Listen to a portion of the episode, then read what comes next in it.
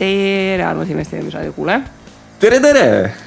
meil on saade numbriga kakssada üheksateist ja siin maikuu lõpus äh, harime teid popkultuuri teemadel, et mis asjad on paberkäed ehk paper hands ja teemantkäed ehk diamond hands vaatan oma oma siia, ma ütleks, et mul on nagu liha, sest et äh, ma, ma ei tea, mis, mis paberid ja, mis paberid ja teemandid sul seal on? Ja ehk siis äh, räägime täna krüptost, sest ähm, äh, ma panin selle show notes idesse ka, et tähistame seda, et kuna krüpto kukkus, siis ei ole enam iga teine postitus finantsvabaduse grupis krüpto teemal. Hmm. hurraa mm.! Warren Buffett ütles kunagi, et äh, ole kartlik siis, kui teised on ahned ja ole ahne siis, kui teised on kartlikud et kas see on aeg, kas see on mingisugune märk praegu? ja, et kas nüüd peavad kõik krüptot ostma. Et äh, ühesõnaga äh, päeva nali, mida ma siis täna hommikul lugesin, kuidas see oli, et olen ähm,, otsin tööd, olen pikaajalise kogemusega krüptokaupleja ja kogemus on veebruar kaks tuhat kakskümmend üks kuni mai kaks tuhat kakskümmend üks. et ähm, oli väga ilus, tehti all time high Bitcoinil ära, tehti all time high Ethereumil ära. tuli orbiidile Dogecoin ja siis nüüd on selline must nädal olnud. Ähm, kohe on, et ähm, nagu mis toimub? oota, mis hetkest veebruarist tuldi jah? jah, veebruarist hakkas orbiidile minema mm.. vale vastus selles mõttes, et äh, tegelikult. veebruaris hakkas haip või? ei no siis, siis ta nagu tegi selle järgmise sammu üles, aga siis veebruaris ta oli umbes kolme. Breakout. kolmekümne tuhande dollari peal oli Bitcoin, eks ju, täna ta on uuesti kolmekümne kolme kandis tagasi, ehk siis äh, veebruariga võrreldes on sisuliselt ikkagi veel kümme protsenti plussis see asi ja tipus käidi ära kuuekümne kolme tuhande peal aga tegelikult äh, krüpto nii-öelda suurem ralli hakkas pihta, ütleme oktoobri keskpaigas, kus ta oli üksteist tuhat kaheksasada, kaksteist tuhat äh, dollarit on ju, et kui sa oktoobris peale hüppasid, siis sa oled jätkuvalt korralikult plussis. aga veebruaris peale hüppasid, siis nüüd otsid tööd? Ei noh, see sõltub, kui sa hüppasid peale kuskil äh, aprilli keskel, kui tipp oli, on ju, siis sa oled ikka väga kurvas seisus ja miinus viiskümmend protsenti on läinud. aga noh, vot sellega on see, et kogu aeg on räägitud, et Bitcoin on ju suhteliselt äh, volatiilne varaklass ja kui sa tahad tootlust saada, siis sa pead ka paraku arvestama sellega, et see volatiilsus on seal kaasas, et nii päris ei ole, et riski ei ole, ainult liigub ülesse. ja, et äh, noh, kui me siin oleme aeg-ajalt need märjad rätikud, wet towels, kes ütlevad, et äh, aga äkki krüpto ei lähe kogu aeg üles äh,. siis kui meid süüdistatakse selles, et me lihtsalt ei taha, et teised inimesed rikkaks saaksid äh,, siis tegelikult me tahame küll ähm,. aga, aga jah, praegu nagu noh, läks na, nagu ei saa öelda, et praegu läks nagu nii, praegu läks täpselt nii nagu umbes mingi seitse korda varem on Bitcoini ajaloos läinud. kaks tuhat seitseteist aastal oli tegelikult see ralli, kui nad äh, rallisid, ma ei tea, kas tuhande või kahe tuhande pealt äh, kahekümne tuhande peale lõpuks on ju, siis seitse korda käis äh, mingi miinus kolmkümmend viis protsenti või selle ja. tee peal, ehk siis see ei olnud üldse nagu sirge tee, vaid see oligi bumpy road ja tegelikult praegu ka, kui sa neid mudeleid ja asju nagu vaatad, siis see ta ei ole nagu oma ma ei saa öelda sisemisest väärtusest või intrinsic value'st nagu kõrvale kaldunud, aga selles mõttes nagu mudeli järgi ei ole veel nagu midagi katki. see on see, et kui sa nagu zoom'id seda graafikut piisavalt kaugele välja, siis on ikka tõusutrende. Äh, jaa, tõusutrend on kindlasti, aga siin teised graafikud isegi ütlevad, et äh, võib-olla nii odavat Bitcoini polegi nagu ajalooliselt olnud. vaata, tead, ma nüüd natuke räägin seda oma tausta siia juurde, et äh, mina ma, ma muidugi ei ole krüptotreider, et igasugused äh, võimendused mind välja saaksid lüüa ja ma ei, ma ei kauple teda üldse. ma olen sihuke nagu vanakooli vanaema, et ostan ja müün ja kahetsen. oled madratsi all ei, tegelikult ei, tegelikult ei müü, vaid lihtsalt ostan ja kahetsen see võiks olla nagu äh, hea slogan, ostan ja kahetsen, väga hea jah, et ähm, mul nagu seda treidimise valu nagu selle juures ei ole ja seda enam on äh, tegelikult huvitav vaadata, mis seal kõik nagu toimub, et äh, mulle nii sümpatiseerib kogu see rada, mis on nagu toimunud. minu tees kunagi kaks tuhat kakskümmend aasta aprillis, vaata kui sa mäletad, kui me kutsusime James'i Kristjan Kanguru ka saatesse, oligi tegelikult sellest, et kuulge, nüüd hakkab nagu mingi kriis kätte tulema ja tegelikult ilmselt me hakkame raha printima jõuda nii, et äh, homset päeva ka ei ole olemas no see on natukene juhtunud, et ameeriklastele, ma ei tea, kas kolm korda on vist nüüd äh, lõpuks tšeki kätte antud, äh, vist on isegi veel neljas kord äh, soolas. et kui me varasemalt quantitative easing ut mäletame, eks ju, siis mis siis tehti, oligi see, et keskpangad ostsid siis tegelikult suuremate, kas siis ma ei tea kas suuremad ettevõtted ka olid, aga põhimõtteliselt siis munitsipaalüksused, riigid ise, kes tahtsid väljastada uut võlakirja, siis need turult korjati nagu vanad ära ja sellega siis hoiti need intresse nagu maas, on ju. aga see raha jäi kõik sinna finantssüsteemi kinni ja ta nagu turule meile siia ei sattunud, et äh, kirde, kirdesaia hind on jätkuvalt kolmkümmend kaheksa senti, et see ei ole muutunud viimased kümme aastat, et äh, kuigi hoolimata seda kvantitatiiv'i easingut on tehtud, eks ju. Aga nüüd, kui hakati inimestele kätte andma, sellepärast et inimesed olid justkui olukorras, kus nad hakkavad tööd kaotama.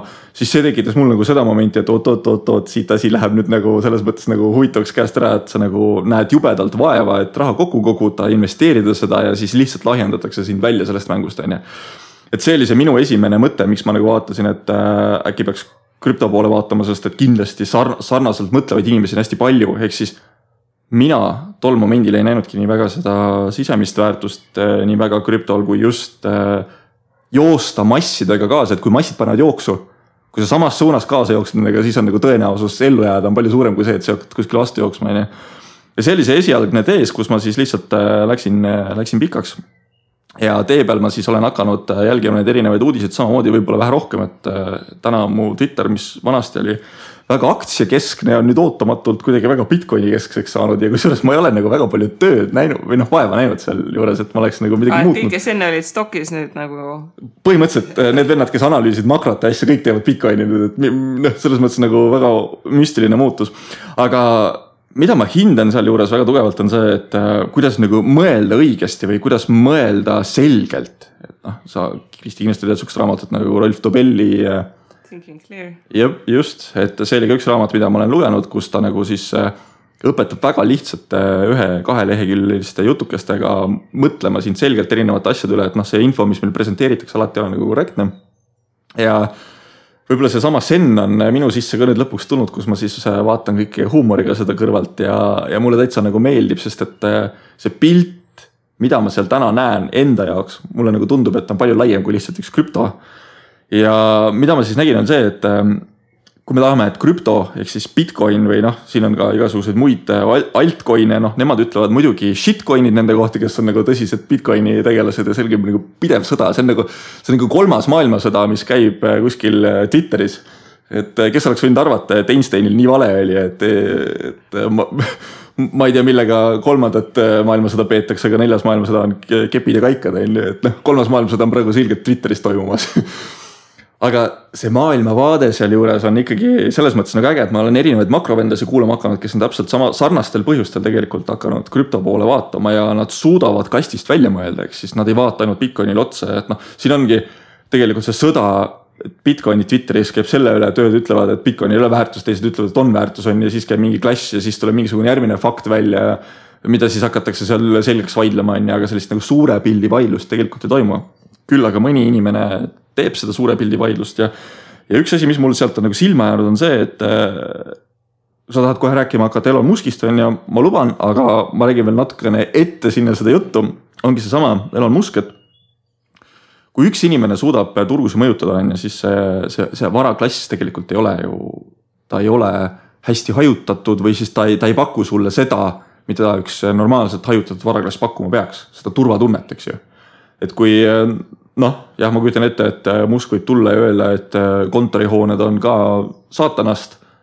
sellepärast kõik nüüd äh, töötavad isesõitvates Teslades, kui nad tööle sõidavad, oota, töökohti pole enam ju, kus sa siis sõidad Teslaga miks siis seda isesõitvat Teslat vaja on, ühesõnaga.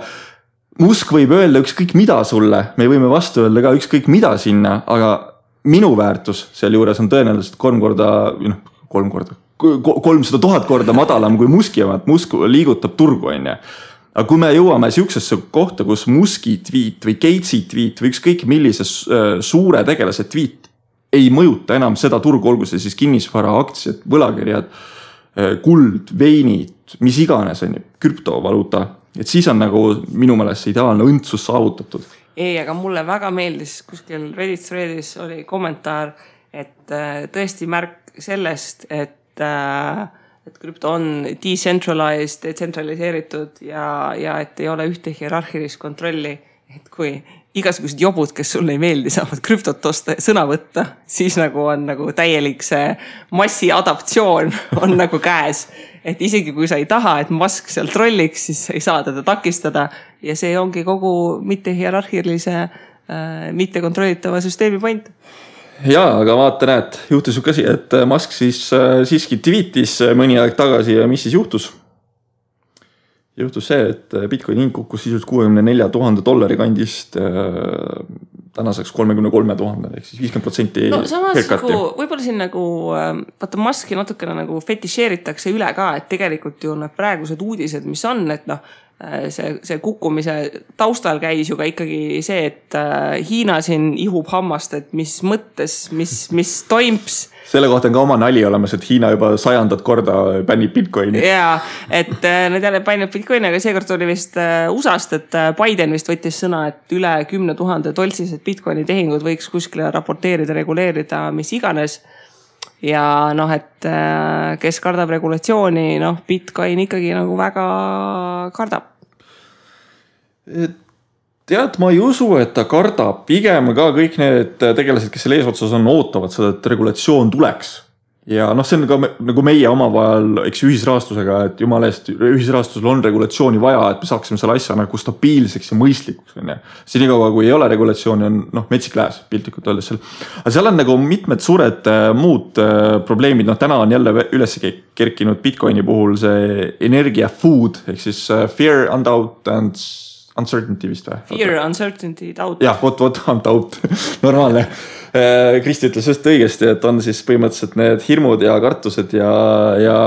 ebakindlus. ebakindlus, mis siis äh, äh, kaasas käib selle asjaga ja üks nendest on siis seesama, et nüüd mida Hiina siis tegi, ta tahab hakata neid minereid ähm, päitseid pähe neile panema põhimõtteliselt, et nad ei saa kaevandada nii edukalt ja samal ajal on tegelikult ka teine food käimas, mis on siis energia food, kus siis äh, öeldakse, et Bitcoin on äh, nii räpane, et äh, kivisöest umbes seda tehakse.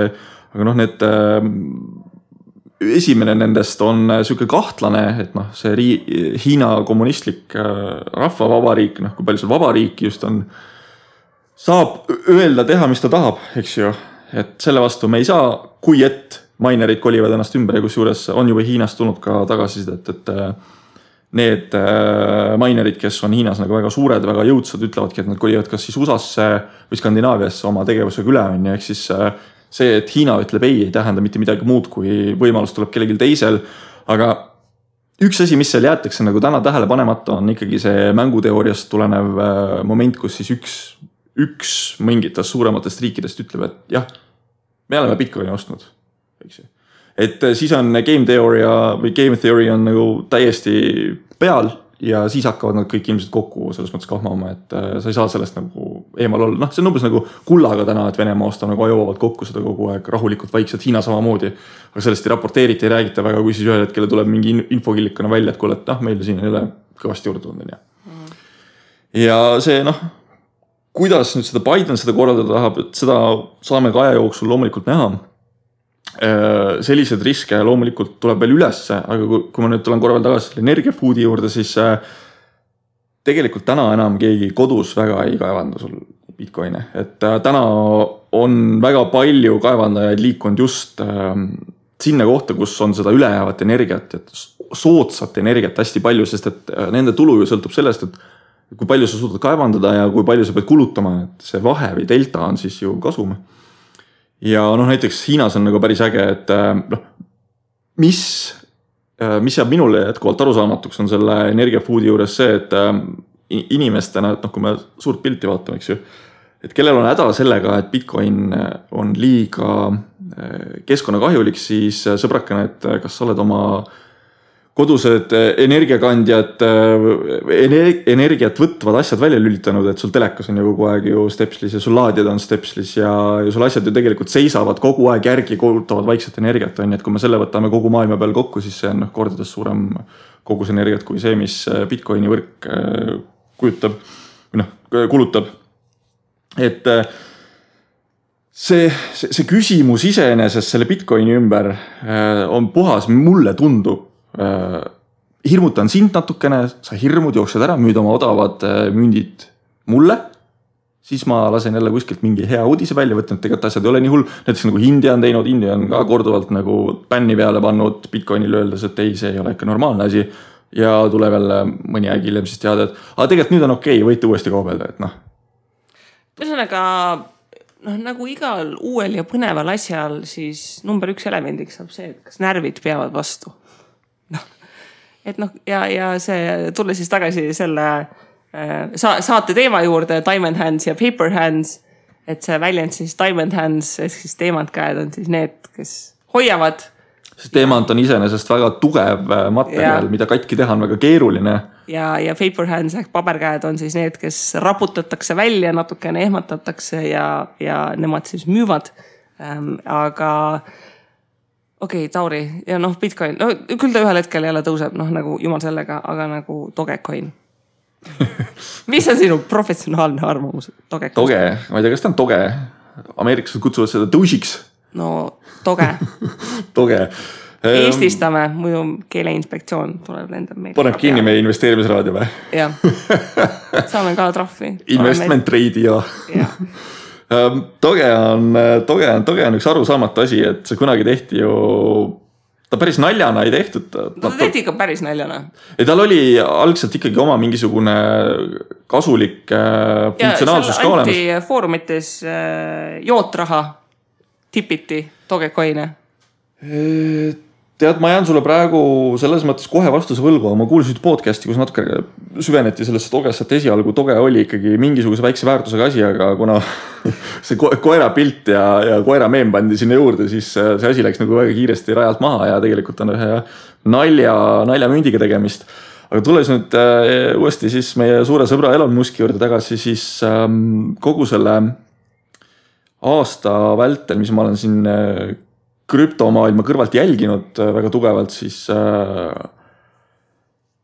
mulle meeldib Sebastian Ogieri ütlus, kas see oli eelmine ralli või kus ta, kus ta seal oli, et äh, läks minema, kas, kas eelviimasel katsel ütles, et äh, see ei ole veel läbi, kuniks see on läbi, on ju. ja nii juhtuski, et kutt ütles väga prohvetlikult õigesti ja ta järgmine katse kohe võitis ja kogu ralli võitis sellega ära, on ju et ähm, samamoodi ma vaataks seda Moski äh, toge pumpimist ja Bitcoini bash imist samamoodi, et seal taga on mingisugune asi, millest me väga hästi aru ei saa ja ma, mina julgeks nagu täna sõna võtta, et äh, pagana Elon, mida sa teed, on ju. et jah, kui inimesed kannatavad sealjuures ja nende vara väärtus nagu märkimisväärselt väheneb ja nüüd jääb leib lauale toomata siis andke andeks, te olete valet raha investeerinud või siis, kui te olete võimendusega investeerinud, siis te olete ka valesti seda investeerimist teinud, on ju et selles ei ole Elon süüdi, kui teie ise investorina olete valesti käitunud. nüüd äh, ma olen aru saanud, et äh, Tesla on sihukene põnev ettevõte, mis siis tegelikult pole vist äh, mitte kunagi oma eksistendi jooksul suutnud näidata kasumit. mis on siis otseselt autode müügist tulenev, et tema kasum on tulnud jah, Tesla on kasumis ettevõte, aga, aga kogu see raha, see kasumi osa tuleb täpselt sellest, et seal on mingisugused ähm, carbon credit'id olemas vist või? Nad müüvad sisuliselt siis nendele autotootjatele krediiti, kuna Tesla teeb rohelist äh, autot, elektriauto on roheline auto, eks ju. siis äh, nemad saavad plussi mingeid krediite ja teised autotootjad, et nad saaksid rohkem oma diisel või siis bensiiniautosid toota, nad peavad siis ostma neid krediite juurde. ja Tesla on siis üks äh, koht, kellel on neid üle ja kes saab nagu neid müüa siis teistele autotootjatele aga kui, kui sellise tingimuse, noh, selline tingimus täiesti nagu välja võtta, siis Tesla ei oleks nagu mitte kunagi kasumit justkui teeninud.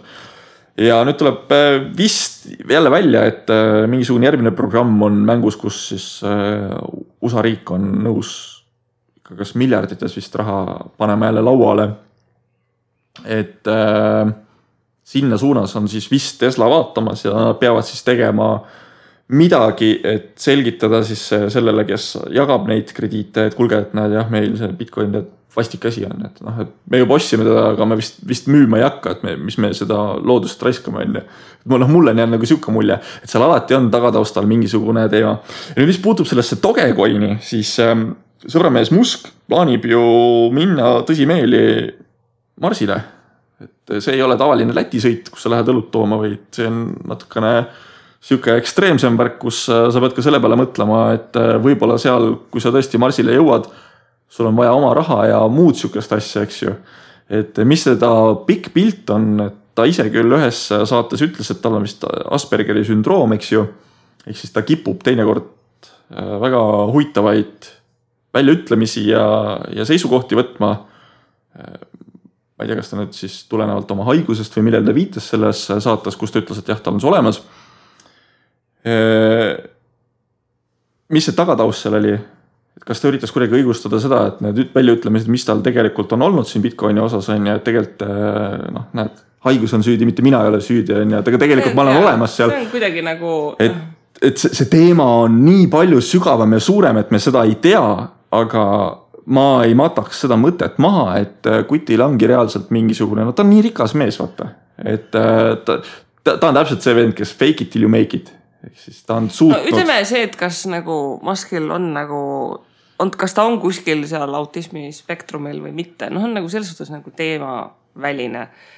ta on, nagu sa ütlesid, ta on nii rikas inimene, ta on nii rikas inimene, et palgata endale A PR inimene, B keegi, kes loeb tema tweetid läbi ja enne send vajutamist ütleb, et nagu is this okay? kuule, ma küsin Kristi su käest jumala ausalt, et ähm, näitan sulle Bentley pilti on ju. ja siis küsin, et kas sa peaksid võtma nõu nendelt inimestelt investeerimise osas, kes sõidavad Hyundai'ga ringi või?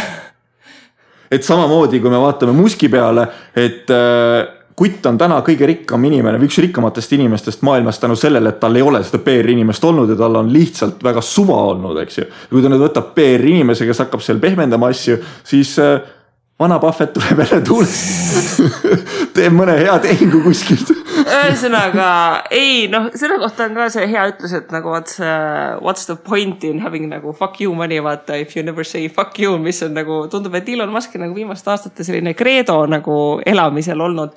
Ähm, et äh, noh, nagu why not? Ähm, no.. aga ühesõnaga, siin on nagu see küsimus, et ähm, noh, kõige suurem probleem kogu selle Elon Musk'iga ja millega iganes on see, et noh, kui sa ka Twitterit loed ja sa oled ka äkki Twitteris neid näinud, et need inimesed, kes kirjutavad Elon Musk'ile response'ina, et noh, et nagu Elon, et uh, you said Bitcoin was great, eks ju, et sa ütlesid, et Bitcoin on äge ja panin oma elusäästud sinna sisse ja vaat, mis nüüd juhtus? Et sellise isikukultuse probleem on nagu natukene, mul on lihtsalt nendest inimestest natukene kahju. minul ei ole, mul ei ole grammi võrki kahju, selles mõttes, et kui sa oled ikkagi nii loll, et võtad ja otsustad teiste järgi, et kuidas teised teevad ja sa paned oma raha sinna peale ilma ise due deal'i tegemata, siis anna andeks, sa oled loll. no aga, sorry, aga mis due deal'i annab üldse krüpto puhul teha? aga oota nüüd, kas sa oled neid tweet'e lugenud, mis Musk on välja pannud? Äh, osasid, sorry, ta tweetib nagu sama palju nagu Trump tweetis enam-vähem nagu ma ei jõua jälgida. kusjuures mina olen lugenud tema tweet'e ja tõtt-öelda sa pead olema natukene ridade vahelt lugeja, et äh, neid tweetidest aru saada. ja väga palju asju, mida öeldakse, et Elon on teinud või ei ole teinud, eks ju. ta on suutnud selle sõnade mänguga niimoodi panna, et sa loed sealt äh, esimese hooga, noh, inimesed ankurdavad, on ju. Nad tahavad lugeda välja seda, mis nad tahavad. aga kui sa seda sõnumit ilma emotsioonita rahulikult loed küsimusega. ta ju selgelt miks... mängibki selle peale, et oleks nagu action'it ja põnevust. ja, aga me ei tea seda, mis see suurem taust seal on. küll see, nagu, küll no, see tuleb ka välja. ei no ja, aga vaat see point ongi selles, et nagu noh äh, kui Musk ei tahaks tähelepanu, siis ta ei elaks Twitteris. ma arvan, et sa sellega nõustud et kui ta tahaks oma suurepäraseid intelligentseid maailma avaldavaid mõtteid jagada, siis saab neid teha ka muud moodi kui Twitteris. selles mõttes äh, ma nõustun, et mõni tweet, eriti mis on pühapäeviti tehtud meie aja järgi pühapäeval, et temal vist tundub, et on öövel käimas on ju, et need ei ole võib-olla kõige kainema peaga tehtud, aga kõik need tweet'id on äh, selles mõttes ikka mulle tundub, et seal mingi vend no, suudab nagu poleerida vaesed, neid natuke. vaesed tuleviku ajaloolased, kes peavad nagu kahe tuhande kahekümnendaid lihtsalt nagu lugema läbi nagu kõik Trumpi tweetid ja kõik Elon Musk'i tweetid ja mida iganes, sest et see ongi meie aja kroonika. ja siis nagu ma lihtsalt ootan põnevusega neid ülikooli nagu doktoritöid, mis hakkavad ühel hetkel tulema, et nagu Dogecoini tõus ja langus nagu. see on, see on, see, see on siis see, et äh, kahe tuhandendad, mis, mis, mis siis oli põhiteemaks, oli buum ja Euroopa Liit ja ja Eesti NATO ja nii edasi, on ju, et NATO laienes ja Euroopa Liit laienes ja nii edasi ja siis tulevad eh, kahe tuhande, mis ta on siis? kümnendad. on need kümnendad või kahekümnendad? kümnendad kõigepealt ja siis kahekümnendad. me oleme praegu kahekümnendates. Kahekümnendates.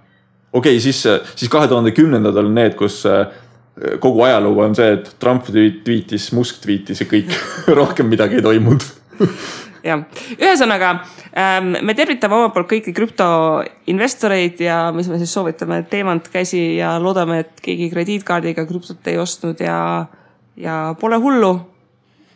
varsti jälle.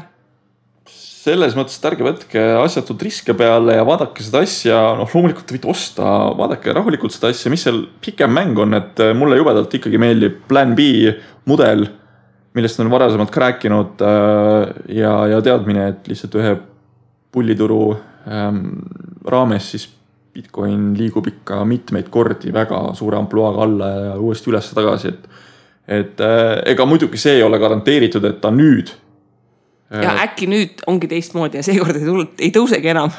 aga noh. noh, vaata välist, välistada ei saa, eks ju. et me, me ei saa kunagi et öelda. äkki et... lõpuks Hiina saja esimene Bitcoini keelamine ongi nüüd see. Mis, mis nagu, mõjub, on ju. aga seal on lihtsalt äh, seal, seal on lihtsalt selles, et ole avatud igasugustele mõtetele, et kõik asjad võivad juhtuda, küsi, miks nad juhtuvad ja ja kui sa võtad endale ikkagi selle mudeli aluseks, et sa usud seda mudelit, siis las see noh, inglise keeles playing out, ma ei tea, kuidas eesti keeles võib öelda, et las see mängib välja ennast yeah. et kui sul on tees, siis ole selle nagu teesiga nagu kaasas. et pole läbi, kuni on läbi, noh. jah, just, just, just, just. mulle nii väga see ütlus meeldib, et kui ei ole läbi, siis ei ole veel läbi, noh. see on nagu jalgpallis ka.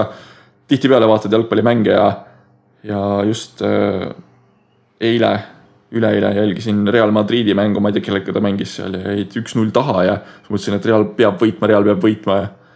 ja oligi sisuliselt viimase viie minutiga tehti mäng ära no.. suurepärane näide sellest, et kui, kui, kuni ei ole veel lõpuvilet tulnud, ei ole asi läbi.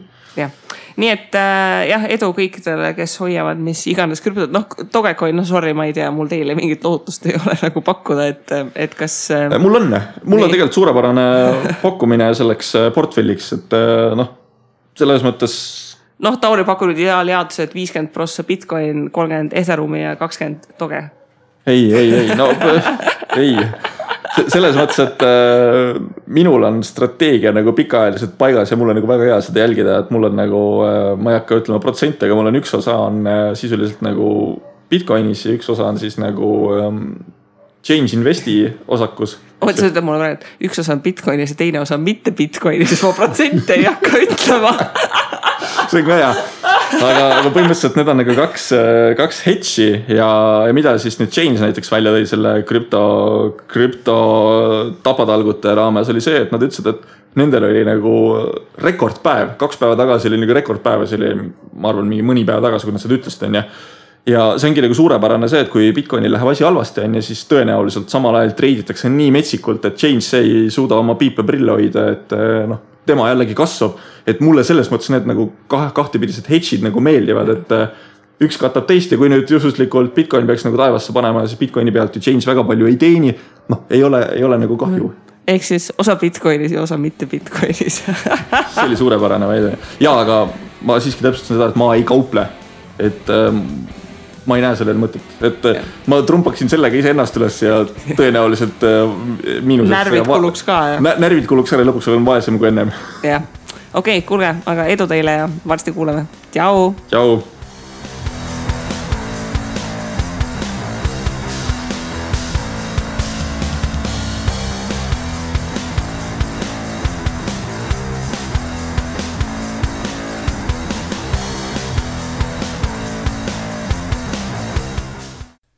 investeerimisraadios kuuldut tuleb käsitleda kui meelelahutusväärtusega informatsiooni. me ei jaga investeerimisega maksunõu ning kuigi püüame edasi anda võimalikult täpset teavet, siis igasugune investeerimisrisk jääb investori enda kanda. ükski investeerimisraadios nimetatud tehing ei kätke endast soovitust antud vara osta või müüa